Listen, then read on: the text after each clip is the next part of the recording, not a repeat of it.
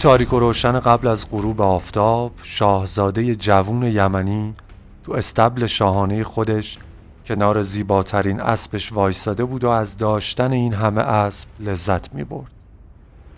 بین مردم شهرت بیور اسب رو گرفته بود و از همین بابت راضی بود. در استبل که باز شد رشته افکار شاهزاده رو پاره کرد.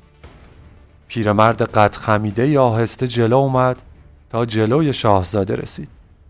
ادای احترام کرد و پرسید اسم شما چیست ای شاهزاده دلیر و خردمند؟ شاهزاده با غرور جواب داد که من زحاک پسر و جانشین مرداس دادگر هستم. پیرمرد سرش رو بالا آورد و به چشمای زحاک نگاه کرد. بعد از زحاک امان خواست تا مطلبی رو بگه اما قبلش زحاک بعد قول بده که جونش رو نمی‌گیره. زحاک هم قول داد و پیرمرد شروع کرد به تعریف کردن از قدرت و دلیری زحاک. تا به اینجا برسه که با این وضعیت بیمرگی که جمشید برای انسانها به وجود آورده مرداس هیچ وقت نمیمیره و زحاک هم هیچ وقت از شاهزاده سرزمین یمن بیشتر نمیشه. زحاک ناراحت بود که چرا اجازه صحبت به پیرمرد داده. اما فکر می‌کرد قولش رو هم نمی‌تونه بشکنه. پس رو کرد به پیرمرد و گفت خب پیرمرد پیشنهادت چیه؟ پیرمرد هم بدون معطلی گفت باید مرداس از سر راه شاهزاده برداشته بشه. پشت زحاک لرزید. بر سر پیرمرد فریاد زد که این امکان نداره من نمی‌تونم پدر خودم رو بکشم. پیرمرد هم نیشخندی زد و گفت شاهزاده شما قرار نیست خون پدرت رو بریزی یا حتی ببینی. یک ساعت بعدی پیرمرد نقشش رو برای زحاک جوون توضیح میده و شاهزاده خام بی تجربه راضی میشه. فردا صبح که مرداس بدون چراغ و محافظ تو تاریکی قبل از طلوع به سمت محل عبادت شرکت می‌کرد بی خبر از همه جا به داخل یک چاه عمیق میافته. زحاک سری روی چاه رو با خاک میپوشونه و همون سنگهای قدیمی رو روی خاک ها می‌ذاره و سری به اتاقش برمیگرده. پیرمرد تو اتاق زحاک منتظرش بود. زحاک نفس نفس زنان اومد و داخل اتاق از ترس یه گوشه کس کرد. پیرمرد بهش نزدیک شد و گفت نترس شاه جوان حالا تو جانشین پدرت شدی. فقط کافی اظهار بی کنی و چند وقتی به ظاهر برای پیدا کردن پدرت این ور اون ور رو بگردی. پیرمرد تو یک لحظه از جلوی چشم زحاک ناپدید شد. زحاک به تالار قصر رفت و به تخت خالی پدرش نگاه کرد. نشستن روی اون تخت می‌تونست ارزش این همه ترس و استراب رو داشته باشه. روزها و ماههای بعدی کار زحاک گشتن به دنبال پدری بود که قرار نبود پیدا بشه. تا اینکه بعد از مدتی روی تخت پدر نشست و به بزرگای یمن اعلام کرد تا پیدا شدن پدرم مرداس دادگر من زحاک روی تخت اون میشینم تا امور مملکت بدون شاه نمونه. همه بزرگا و مشاورا هم با کمال میل با پادشاه موقت جوان بیعت کردند. پیرمرد از گوشه تالار نگاه می‌کرد. لبخندی از روی رضایت زد و خودش رو به شکل یک جوون زیبا در آورد. اهریمن برای شاه جوون برنامه های بزرگی توی سرش داشت.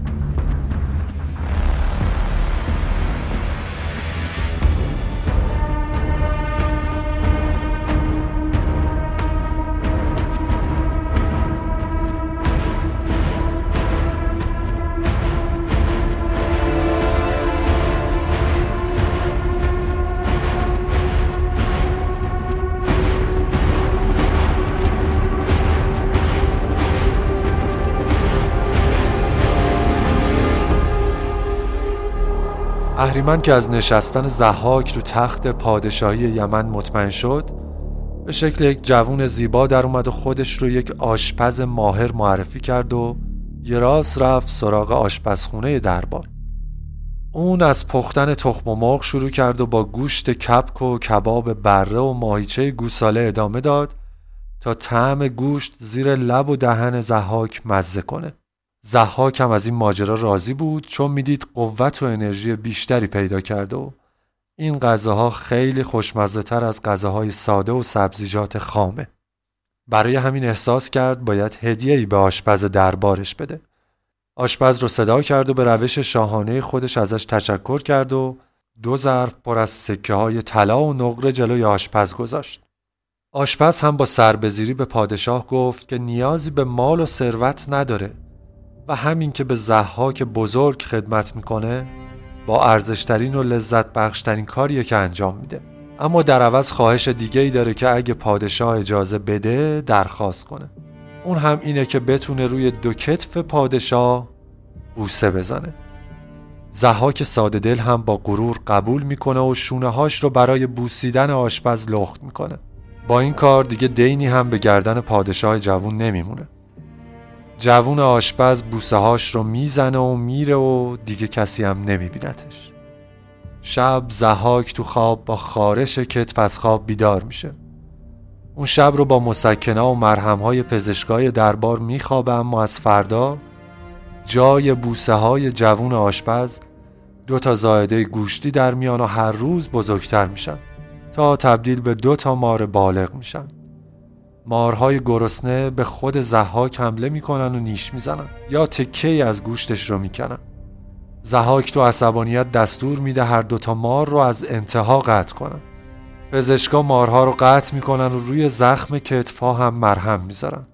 چند روزی زحاک از دست مارها راحت میشه اما دوباره رشد می‌کنن و بزرگ میشن. باز دوباره روز از نو روزی از نو.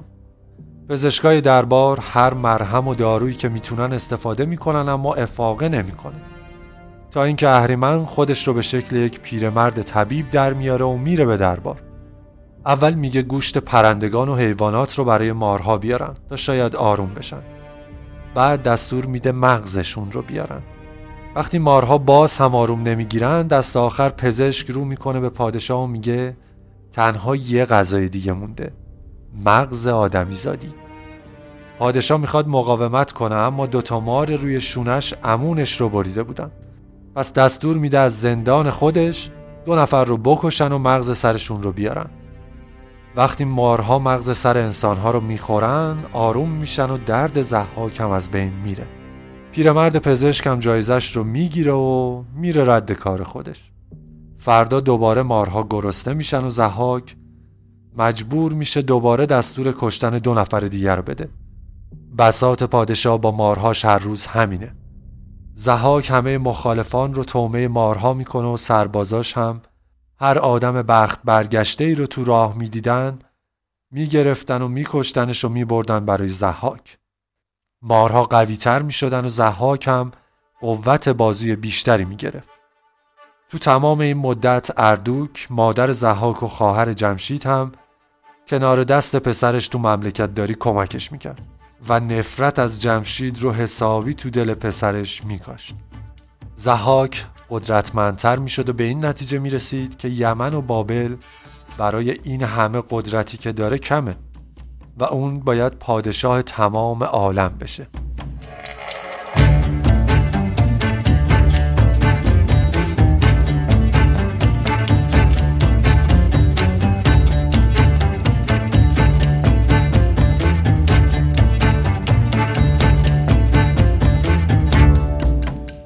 حالا ضحاک رو یه مقدار اینجا بذاریم بریم سراغ جمشید ببینیم جمشید چیکار می‌کنه. جمشید هم از بی‌حوصلگی هر روز یه کار جدید انجام میده.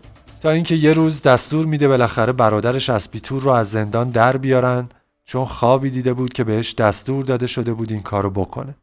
اما به این فکر نکرد خوابش اهورایی بود یا اهریمنی. اسپیتور هم بعد از آزادی بدون سر و صدا بار و بندیلش رو جمع می‌کنه و میره به سمت یمن. پیش خواهر و خواهرزادش. همه ی اسرار کاخ و لشکر جمشید رو هم مستقیم می‌ذاره کف دست زحاک جمشید زمزمه هایی بین مردم میشنید که پسر مرداز اون رو قاتل پدرش معرفی می‌کنه. اما براش مهم نبود تا اینکه یک نامه به دستش رسید از زحاک ای جمشید ادعای خدایی و سروری بر آسمانها و زمین و دریاها نمودی. لاکن این ادعا تو را معتبر نکرد. بر نزدیکان راستگوی خود خشم گرفتی و آنان را از خود راندی. لاکن این اقدام نیز تو را معتبر نکرد. پس من که بیورست باشم و پسر اردوک و مرداس یمنی به خونخواهی پدر با تو نبرد می‌کنم. تا در نبرد با من معتبر شوی. لاکن شکستت می‌دهم و آنگاه مغزت را تومه مارانی می‌سازم که بر شانه هایم رویده اند جمشید در جواب زحاک رو نصیحت می‌کنه که دیو جنگ رو علکی بیدار نکنه.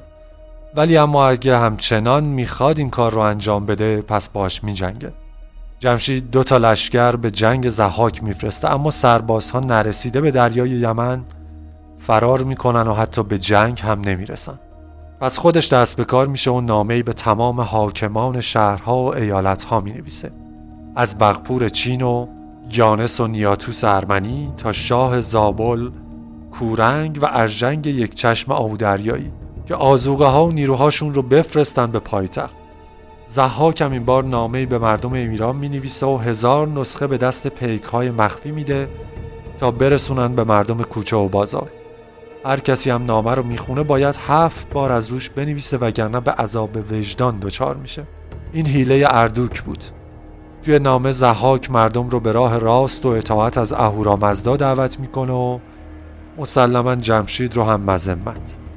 دست آخر زحاک لشکر خودش رو به سمت ایران به حرکت در میاره. جمشید هم به همه طایفه ها و افرادی که برای کمک اومده بودن اسب و سلاح میده و یک لشکر بزرگ بر میداره و به سمت میدون جنگ حرکت می‌کنه.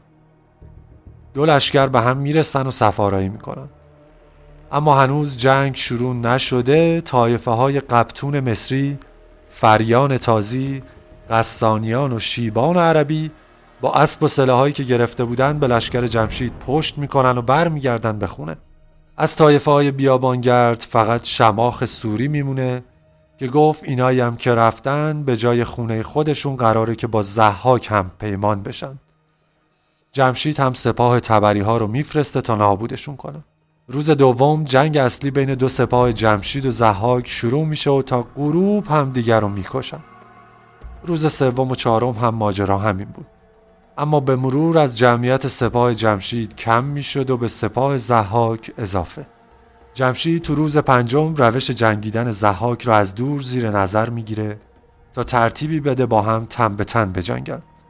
شب قبل از نبرد جمک همسر جمشید ماهیار پیشگو رو میاره تا نتیجه کارشون رو توی این جنگ پیش بینی کنه. ماهیار هم اول امان می‌خواد از جمشید و بعد میگه تو جمک تا صد سال آواره کوه و بیابان میشید جمشید از عصبانیت پیشگو رو مرخص می‌کنه و تصمیم می‌گیره که این جنگ رو یکسره کنه. و تصمیمش هم اینه که فردا شب و تو تاریکی به جنگ زحاک بره. فردا شب جمشید و زحاک روبروی هم وای میستن و شروع به رجزخونی می‌کنن. از اونجایی که حرف مفت باد هواست شروع به جنگ می‌کنن و سه روز پیاپی با هم میجنگن. تا اینکه روز چهارم مارهای زحاک از گرسنگی از زیر زرهش بیرون میان و زحاک با شدت بیشتری به جمشید حمله می‌کنه. پوست دست جمشید قرمز شده بود و خارش کتف راستش با شدت شروع شده بود. زحاک سپر و شمشیر جمشید رو میندازه اما جمشید اونو با دست چپش بلند می‌کنه تا این جنگ رو یک بار برای همیشه تموم کنه. خارش دست جمشید اونو کند کرده بود. پس سحاک فرصت می‌کنه خنجری رو از ساقبند زرش در بیاره و تو دست جمشید فرو کنه. جمشید از درد و عصبانیت زحاک رو روی زمین میکوبه و لگدی هم به صورت خودش و مارهاش میکوبه. اما خسته تر از اون بود که بتونه جنگ رو ادامه بده. پس هر دو قبول می‌کنن ادامه جنگ رو بذارن برای فردا.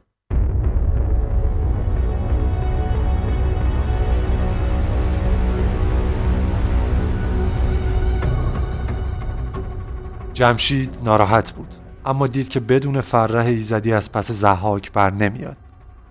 پس لشکرش رو همونجا گذاشت و برگشت به قصر. لباسای خودش رو به تن شیروزن پوشوند که هر روز چند ساعتی رو به بالای قصر بره تا مردم و زحاک ببینن و فکر کنن جمشید هنوز تو قصره. شهرناز و ارنواز هم توی قصر موندن تا پدر و مادر برن تجدید قوا کنن و با یک لشکر کمکی و بزرگ و فرح ایزدی دوباره برگردن. اما قرار نبود نه لشکر کمکی پیدا بشه نه فرح ایزدی دوباره ای. جمشید هرچی می‌تونست هم از طلا و هم از جواهر از خزانش برداشت چون نمی‌دونست کی بر میگرده هر دو سوار اسب شدن و توی تاریکی شب به سمت مشرق حرکت کردند.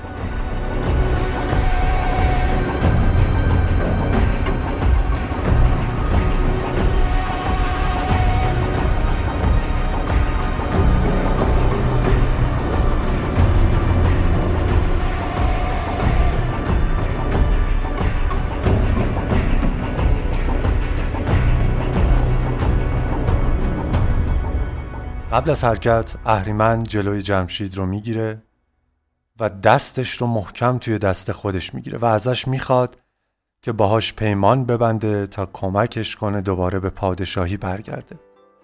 اما این بار جمشید دیگه گولش رو نخورد. با عصبانیت دستش رو از دست اهریمن بیرون می‌کشه و حرکت می‌کنه. زخمی که زحاک زده بود با خارش کتف جمشید هر روز بدتر می‌شد. تا اینکه یواش یواش روی کل دستش دونه های قرمزی به وجود اومد.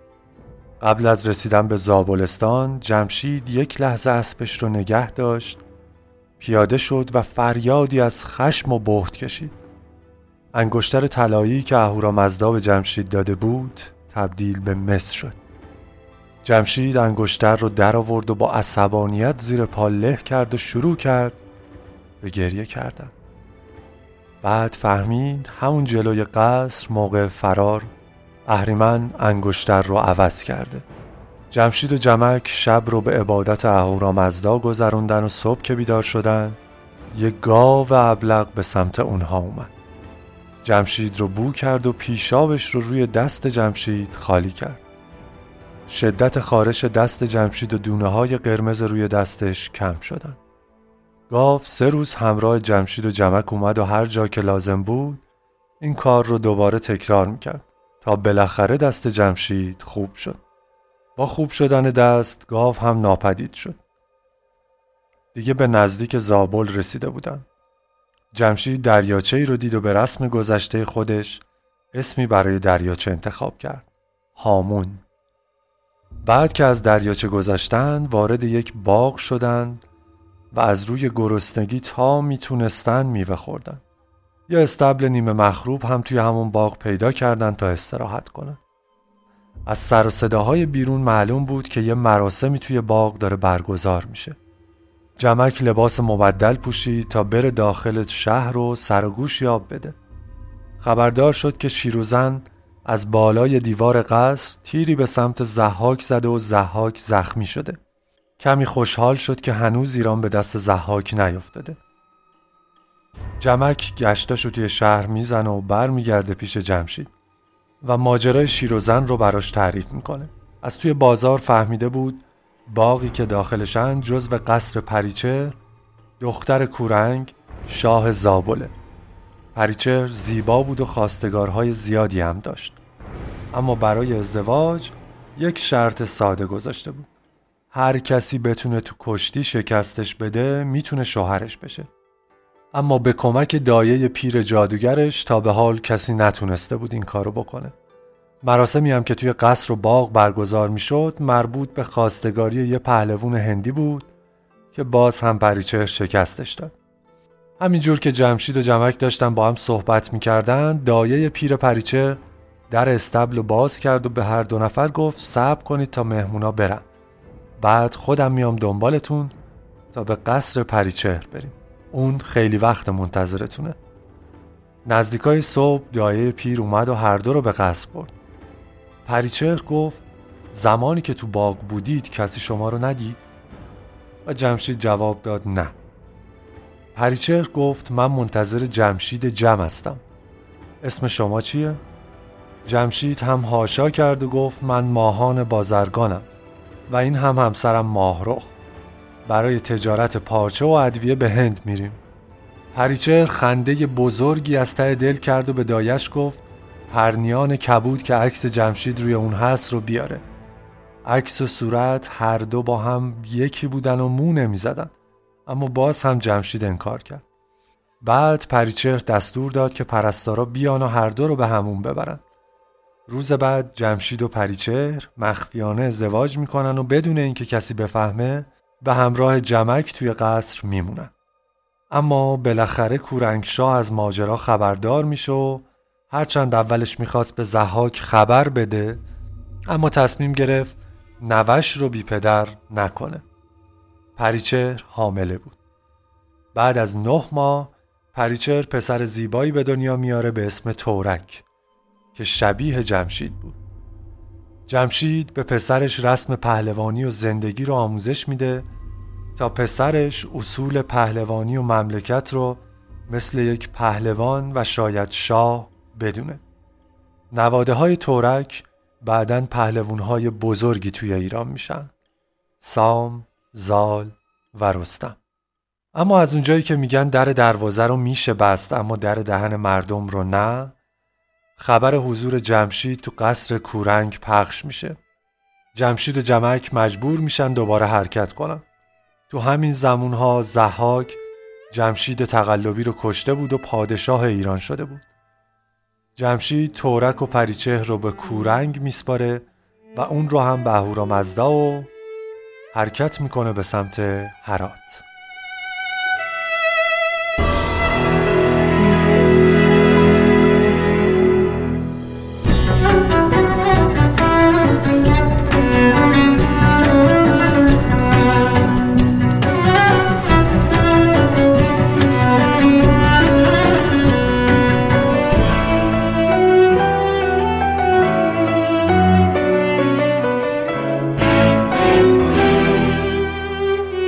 اینجا 20 سالی بود که جمشید دیگه پادشاه نبود و در حال فرار بود. به هرات که رسیدن جمشید آتشکده هرات رو شخصا اما در قالب یک معمار مرمت می‌کنه و به درگاه اهورا دعا می‌کنه تا خودش و جمک سالم باشن. فرشته الهی میاد و میگه از این پس هشتاد سال سالم اما سرگردان خواهی بود. جمشید کار مرمت رو که تموم کرد به قصر رفت و شمیران شاه رو به خاطر بیعدالتیاش کشت و با جمک از هرات فرار کرد. خبر رسیده بود زحاک به سمت هرات در حرکته پس جمشید باز هم به شرق رفت. دومین باری که جمشید جهان رو گسترده کرده بود تا رود سیهون جلو رفته بود و موقع برگشت تو جنوب آمودریا یک قلعه بزرگ ساخته بود و ارژنگ یک چشم رو گذاشته بود اونجا. ارژنگ پشت دروازه قلعه اومد و اسم شب رو پرسید. جمشید گفت چشم در برابر چشم. ارژنگ هم فریادی از سر شادی کشید و دستور داد سریع دروازه رو باز کنن. تو این قلعه جای جمشید برای مدتی امن بود. هفت سال. و تو این هفت سال کار جمشید شد پرورش انگور و شراب انداختن. سال هفتم از قلعه بیرون اومدن تا باز هم به شرق برن. از کنار سمرقند و کشمیر گذشتند تا به هند رسیدن تو هند ناخداکید هندی که بهترین دریانورد جمشید بود به سراغشون اومد. مردم تو هند جمشید رو نه پادشاه هفت اقلیم که خدایی می‌دونستند که روح مردگان رو تو جهان بعدی تحویل می‌گیره و یم یا یمه صداش می‌کردن ترس و احترام تو چشمهای مردم معلوم بود. مردم به درگاه اهورا دعا می‌کردن و از جمشید یا یم برای مرده هاشون طلب آموزش می‌کردن. صندل پادشاه هند تا وقتی زنده بود هوای جمشید رو داشت. با مرگ صندل بزرگای شهر دنبال یک جانشین گشتند ولی چون کسی رو پیدا نکردند جمشید موافقت کرد به صورت موقت پادشاه هند بشه. یک روز که توی کوچه ها سرکشی می‌کرد فرشته بخت رو دید که سوار به یک گاو سفید و مزین به هفت گوهر زر و سیم و قلع و مس و آهن و سرب و روی نشسته بود و توی کوچه ها بخت و اقبال آدما رو پخش می‌کرد. فرشته بخت به جمشید گفت مرگ تو دریا تو تاله شما نیست اما اون اجده های سه سر فهمیده شما توی هند هستید و به سمت اینجا میاد اما اون راه دریا رو بلد نیست. توی دریا جاتون امنه جمشید دوباره بار و بندیل رو جمع می‌کنه و به ناخداکی دستور میده که آزم چین بشن در بین راه هم جمشید تلاش می‌کنه شیره درخت جاودانی هوم رو به دست بیاره که میراث کیومرس بود و عمر جاودانی برای آدم به ارمغان می آورد. کشتی به سمت ستاره سهیل حرکت می‌کنه. اما نه تو تقدیر جمشید بود و نه اهورامزدا و دریا اجازه دادن. پس کشتی راهش رو به سمت شرق ادامه میده تا به چین برسه. توی چین هم جمشید و جمک مورد احترام بودن. جمشید با ماهنگ دختر شاه چین ازدواج کرد و یه دختر و پسر به اسم همایون و حتوال از ماهنگ به دنیا اومدن. جمشید چند سالی رو هم توی چین گذروند و فهمید که دیگه مهلتش داره تموم میشه. پس همه جواهراتی رو که با خودش از ایران آورده بود رو جمع کرد و بر اساس جنس و اندازه و ارزششون جداشون کرد. بعد دو تا گاو میش طلایی با آخرشون که با یاقوت پوشونده شده بودند دو تا گاو طلایی یه شیر نقره‌ای و یه گوره خر مسی و پرنده هایی مثل تزرو یا قرقاول و تاووز ساخت و مهر خودش رو روی اونها زد. بعد همه اونها رو توی یه جعبه چوبی بزرگ گذاشت و کید هندی رو دوباره صدا کرد تا به دست پسرش تورک زابلی برسونه. برای پریچهر و کورنگ شاه هم نامه نوشت که صندوقچه رو توی زیر زمین دفن کنن تا به دست زحاک نیفته. بعدتر این گنجینه رو بهرام گور ساسانی پیدا می‌کنه و بین مردم همونطور که جمشید خواسته بود پخش می‌کنه. کید هندی به جمشید خبر داد که توی هند فعلا زحاک رو مشغول کردن و لازم نیست نگران باشه. اما جمشید گفت اینها سهم فرزندان ایرانه. کید به جمشید خبر داد که دو روز دیگه نوروزه. آیا به بچه هات توی چین یاد دادی چگونه به استقبال نوروز برن؟ جمشید سرش رو به نشونه تایید تکون میده. همون موقع همایون و حتوال با کلی بوته خشک از راه می‌رسن. شب که شد جمشید جمک و بچه ها آتیش رو روشن می‌کنن و هفت بار از روی اون میپرن و می‌خونن زردی من از تو سرخی تو از من. زردی من از تو سرخی تو از من. زردی من از تو سرخی تو از من. زردی من از تو سرخی تو از من.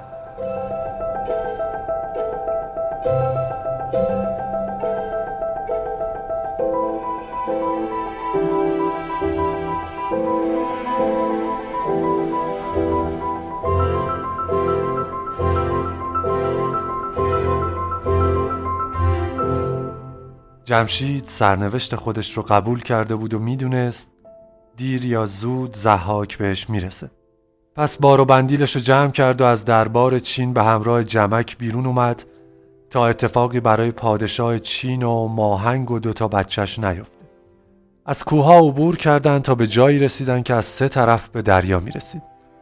توی یک روستا خونه ای اجاره کردند تا اینکه یک روز چند تا کارگر چینی به پیش جمشید اومدن و خبر نزدیک شدن زحاک رو با هزار نفر به اون دادن اسم رئیس کارگرها برسام بود و جمشید و جمک رو به جایی برد که به دریا، رودخونه، کوه و جنگل دسترسی داشت و توی کوه هم قارهای تو در توی بود. جمشید هم به برسام و بقیه کارگرها پول و سلاح داد تا در کنارش بجنگن. اما هفتاد نفر جلوی هزار نفر اون هم هزار نفر آدم جنگجو کاری از پیش نمی‌برن. بالاخره یکی از همین کارگرها مخفیگاه جمشید رو در ازای سی سکه به ضحاک که همراه با اسپیتور برای شکار جمشید اومده بود لو داد. اسپیتور به نزدیک دهانه غار میاد و جمشید رو صدا می‌کنه و قول میده اگه بیرون بیاد و تسلیم بشه جونش در امانه اما اگر نه حتی استخوناش هم به ایران نمی‌رسه. جمشید اول از داخل قار یک تیر به کتف اسپیتور می‌زنه و میاد بیرون تا کار برادر کوچکترش رو تموم کنه.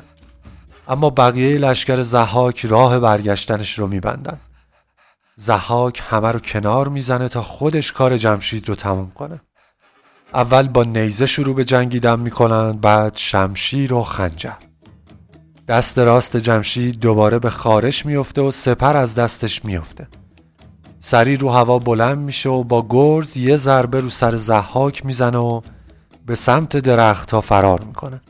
ضحاک روی زمین افتاده بود و گیج شده بود که ندید جمشید کجا رفت. اما اسپیتور که زخمی روی زمین افتاده بود دید که جمشید با جادو داخل یک درخت شد و این رو به زحاک گفت. زحاک باور نکرد اما گوشه زره جمشید بیرون از درخت مونده بود. زحاک هم دستور میده اره میارن و درخت رو از وسط نصف می‌کنه. به خواست اهورامزدا اره از کنار جمشید میگذره. زحاک خوشحال از اینکه بعد از صد سال بالاخره کار جمشید رو تموم کرده شروع می‌کنه به شادی و رقص و فریاد اسبی تور که رو زمین افتاده بود به زحاک پرخاش می‌کنه که برای مرگ جمشید بزرگ نباید خندید. مزه شادی تو دهن زحاک تلخ میشه. سری میاد و با یک خنجر سینه اسپیتور رو پاره می‌کنه. جمشیدم تا این صحنه رو می‌بینه از درخت بیرون میاد تا کار زحاک رو تموم کنه. جمشید به زحاک حمله می‌کنه و یک ضربه به شونش می‌زنه. اما تا می‌خواد ضربه بعدی رو بزنه لشکر زحاک جمشید رو می‌گیرن و انقدر نگهش میدارن تا سالیان دراز عمرش رو یک دفعه طی کنه و پیر بشه و قدرتش از بین بره. بعد زحاک بدن جمشید رو با اره هفت قسمت می‌کنه. دستور میده درختی که جمشید توش مخفی شده بود رو آتیش بزنن و تیکه های بدن جمشید رو داخلش بندازن. جمک هم که تا اون موقع توی قار بوده از قار بیرون میاد تا بلکه خودش کار زحاک رو تموم کنه. اما اون رو هم می‌گیرن و می‌کشن و بدنش همراه جمشید سوزونده میشه. زحاک خاکستر جمشید و جمک رو در ازای مقدار زیادی طلا و جواهر به ناخدا کید هندی میده تا به هند ببره و مردمش اون رو بپرستن و اینجوری بود که جمشید پادشاه هفت اقلیم که جهان رو بزرگ کرد و تمدن رو به این دنیا آورد از بین رفت.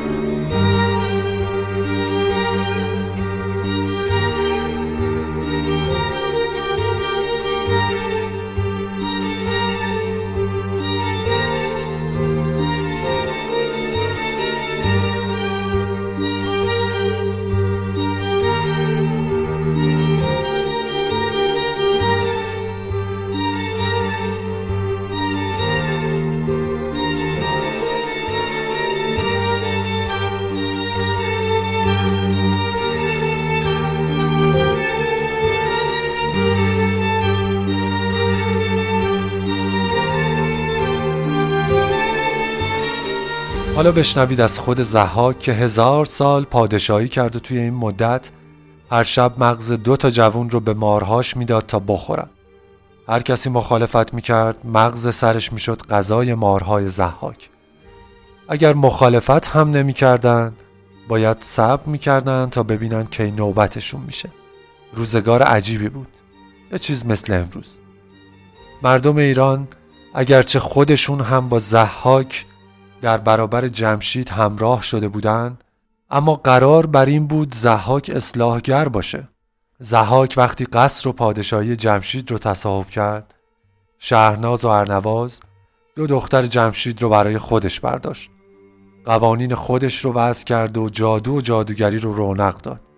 بیمرگی آدم ها با از بین رفتن فرح ایزدی جمشید از بین رفته بود و همه چیز شکل جدیدی به خودش گرفته بود. زحاک اما راضی بود و دمخور با اهریمن اما همیشه یه امایی هست که کار پادشاه رو خراب می‌کنه.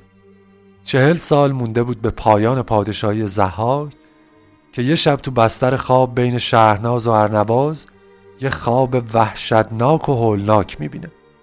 سه مرد جوون با فر کیانی جلو میان و زحاک رو می‌گیرن. یکی که گرز گافسر توی دستش بوده و از همه هم جوونتر بوده گرز رو بالا می‌بره و محکم روی سر زحاک فرود میاره. زحاک نفس نفس زنان از خواب بیدار میشه و چنان فریادی می‌کشه که همه توی قصرش بیدار میشن. شهرناز و ارنواز از زحاک می‌پرسن که چه خوابی دیده که اینجوری آشفته شده. زحاک وقتی یکم آروم میشه خوابش رو تعریف می‌کنه. دو خواهر هم ازش می‌خوان تا اخترشناسا و خوابگزارها رو بیاره تا خوابش رو تعبیر کنه صبح زحاک همه منجما و موبدا رو صدا کنه. اونها سه روز زمان می‌خوان. روز چهارم یه چیزایی سرهم می‌کنن که بگن تا جونشون در امان بمونه. زحاک اما از جوابشون راضی نمیشه. وسط اونها یه موبدی بوده به اسم زیرک. زیرک جلو میره و میگه اگه می‌خوای تعبیر دقیق خوابت رو بدونی من بهت میگم. ای زحاک بدون که عمر پادشاهی داره تموم میشه و جوانی آریایی از پشت جمشید به زودی به دنیا میاد که با گرز گافسر تو رو با ذلت و خاری اسیر می‌کنه. اون همه این کارها رو به خاطر ظلمی که تو این مدت بر سر مردم آوردی و به خاطر اینکه پدرش آبتین رو می‌کشی انجام میده. بعد از اون نظم جدیدی به دنیا میده و عدالت رو به زمین برمیگردونه. زهاک نفسش بند اومده بود. فقط تونست بپرسه اسم این بچه چیه. زیرک هم با صدای بلند و رسا گفت فریدون.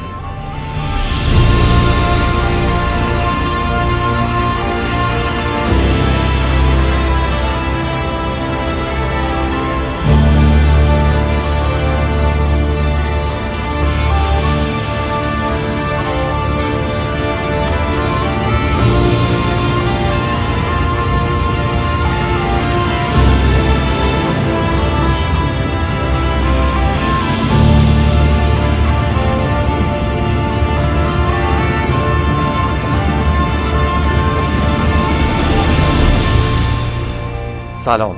عیدتون مبارک.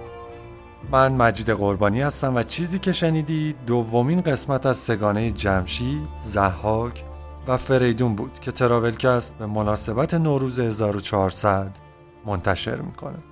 دیروز یعنی هشتم فروردین قسمت اول پخش شد و فردا قسمت آخر. توضیحات کامل رو در انتهای قسمت آخر میشنوید. پس روز و روزگارتون خوش و نوروز پیروز.